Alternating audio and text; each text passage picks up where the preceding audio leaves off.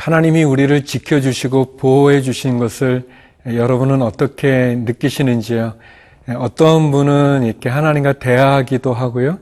또 자연 속에서 하나님을 느끼기도 하고 또 큐티를 통해서 하나님의 음성을 듣기도 하고 여러 모양이 있습니다. 하나님께서는 여러 가지 방법을 통해서 우리에게 말씀하시고 또 사인도 보내주시고 또 우리와 함께하여 주시는 분이십니다. 오늘 한번 하나님을 느끼시고 하나님을 경험하고 또 하나님을 생각하고 하나님과 동행하는 그런 하루가 되기를 바랍니다.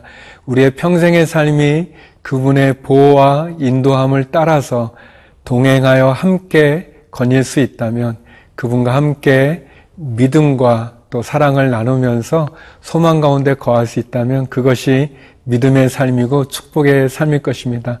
그런 은혜가 저와 여러분과 함께하기를 기도드립니다.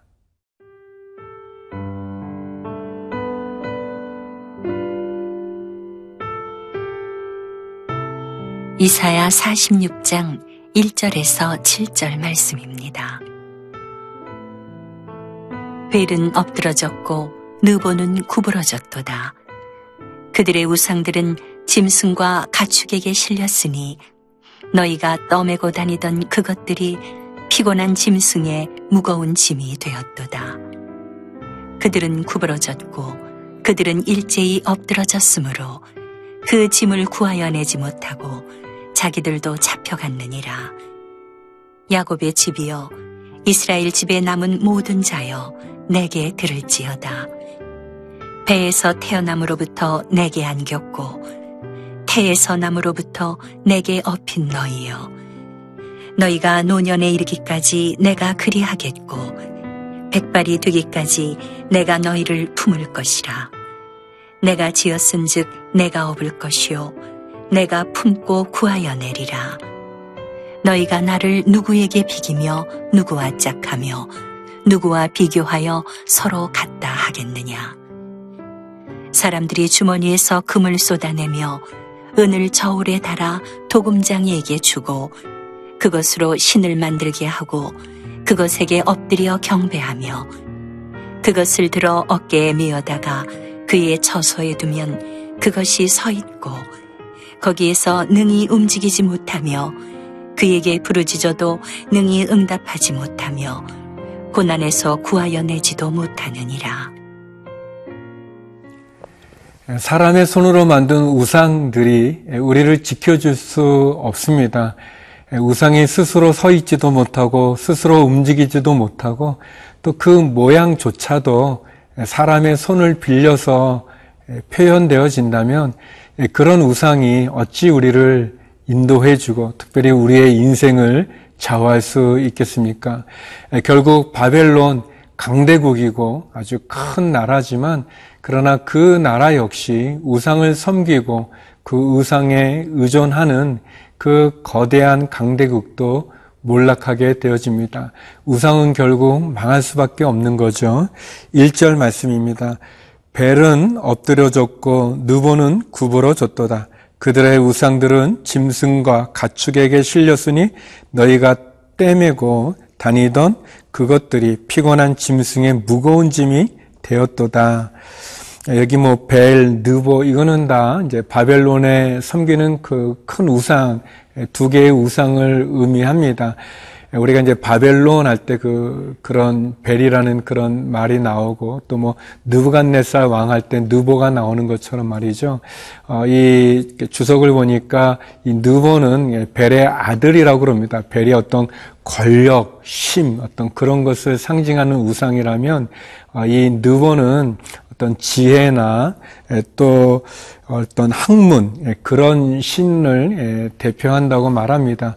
어떤 권력이든 어떤 힘이든 또는 지혜든 또는 학문이든 섬기는 사람들, 사람들이 만든 그 우상은 결코 사람들을 지켜주거나 보호하거나 인도해 주지 못합니다.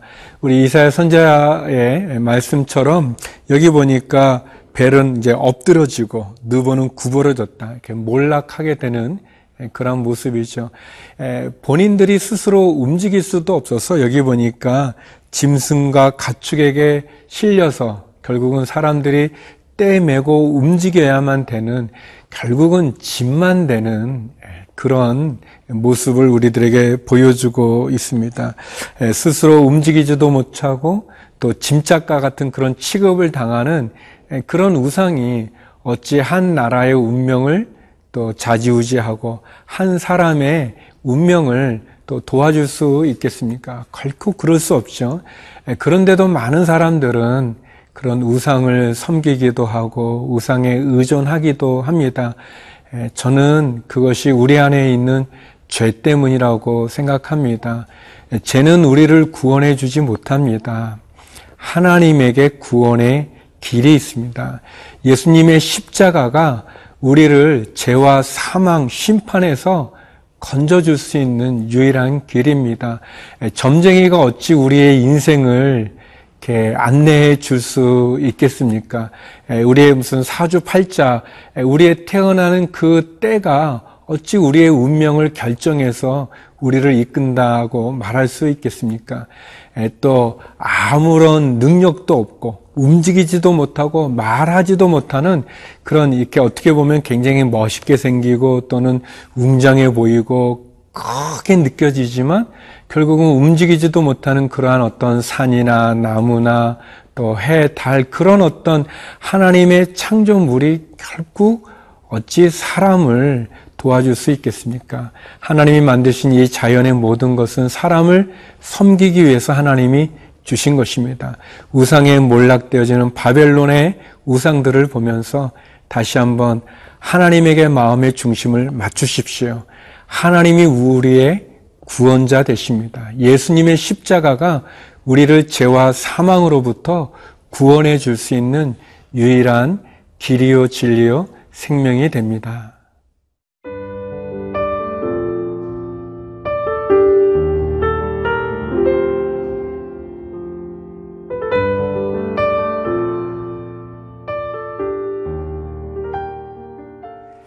하나님께서 우리를 책임져 주시는 분이시죠. 그분이 우리를 만드셨기 때문에 우리를 가장 잘 아시고, 특별히 그분은 우리를 사랑하시기 때문에 우리가 고난과 어려움 속에서 마치 풍랑의 한가운데 두려움에 처했을 때 그 풍랑을 뚫고 오시는 분이시고 그 풍랑을 잔잔케 해주실 분이 하나님이십니다. 특별히 많은 사람들이 우상을 섬기기도 하고요, 또 어떤 점쟁이나 무당을 기대지만 거기에 결코 희망이 있지 않습니다. 사 절 말씀인데요, 너희가 노년에 이르기까지 내가 그리하겠고 백발이 되기까지 내가 너희를 품을 것이라. 내가 지었은즉 내가 업을 것이요 내가 품고 구하여 내리라. 하나님께서 우리를 책임져 주신다는 거죠. 우리를 모태에서부터 우리를 지으신 그분이 우리가 백발이 될 때까지 우리를 지켜주신다고 말씀하십니다. 여기 너무 놀라운 말씀이 있지 않습니까? 내가 지었은 즉 내가 업을 것이고 내가 품고 구하여 내리라. 하나님이 우리를 지으시, 지으셨습니다. 우리를 지으신 그분이 우리를 없는다고 그랬습니다. 하나님이 우리를 책임져 주시는 모습이 마치 엄마가 또는 그 어른이 아이를 업는 것처럼 우리를 업고 가시겠다고 말씀하십니다. 얼마나 감사하고 또 귀한지 모르겠습니다. 사람들이 뭐 장난 삼아 또는 재미 삼아 뭐 손금을 본다고 그러고 또 뭐 관상을 본다고 그러고 뭐 궁합이 맞는지 뭐 한단, 그런 것들은 미신, 결국은 헛된 신을 섬기는 것뿐 아니라 그런 우상에게 우리의 마음을 빼앗기면 결국 우리의 인생을 좀먹게 되고 결국 우리를 망치게 됩니다. 죄를 가진 인간은 항상 그런 헛된 것을 찾게 되어져 있고 또 우리의 귀가 그런데 밝아가지고 그런데 마음을 빼앗기게 됩니다. 무당이나 점쟁이에게 우리의 인생을 맡길 수 없습니다. 우리를 책임져 주신다고 말씀하시는, 우리를 지으시고 백발이 되기까지 책임지시는 그 하나님, 우리를 업고 품고 구해 주시는 그 하나님, 그 하나님에게 주목하시기 바랍니다. 우상에 기웃거리지도 마시고 거기에 단호하게 우리의 옛 생활, 옛 종교에 가지고 있었던 습관들을 끊어버리고 하나님을 붙잡으시고 하나님의 말씀 가운데 거하십시오. 그리고 하나님이 주시는 은혜 속에서 다시 한번 우리의 신앙이 온전해질 수 있기를 바랍니다. 사람들이 우리의 운명을 헛된 것에 빼앗겨서 미혹되어서 중독되어져 가지고 잘못되어질 때 그때 그것은 잘라야 됩니다. 우리가 단호하게 예수 그리스도의 이름으로 대적해야 됩니다. 그리고 하나님, 우리를 업고 인도해 주시는 그 하나님, 그 하나님을 붙잡기 바랍니다. 특별히 연세가 많으신 우리 성도님들 계시다면 여기 백발이 될 때까지 지켜주신다는 것은 하나님이 우리의 죽음 이후에도 천국으로 우리를 인도해 주신다는 것을 의미합니다. 우리를 지으신 그분이 우리의 영혼까지도 책임져 주십니다. 그분을 바라보십시오. 기도하겠습니다. 거룩하신 하나님, 헛된 우상의 모든 습관들을 단호하게 끊게 하여 주시고 백발이 될 때까지 지켜주시는 그 하나님, 아니 죽음 이후에 천국으로 우리를 인도해 주시는 하나님을 소망하며 살아가는 저희 모두가 되게 하여 주옵소서. 몸이 아프신 분들을 함께하여 주시고 또 재정에 어려운 분들에게도 함께하여 주시고 해외에 있는 한인들과 선교사님들 불꽃 같은 눈동자로 지켜 주시옵소서. 예수님 이름으로 기도드립니다. 아멘.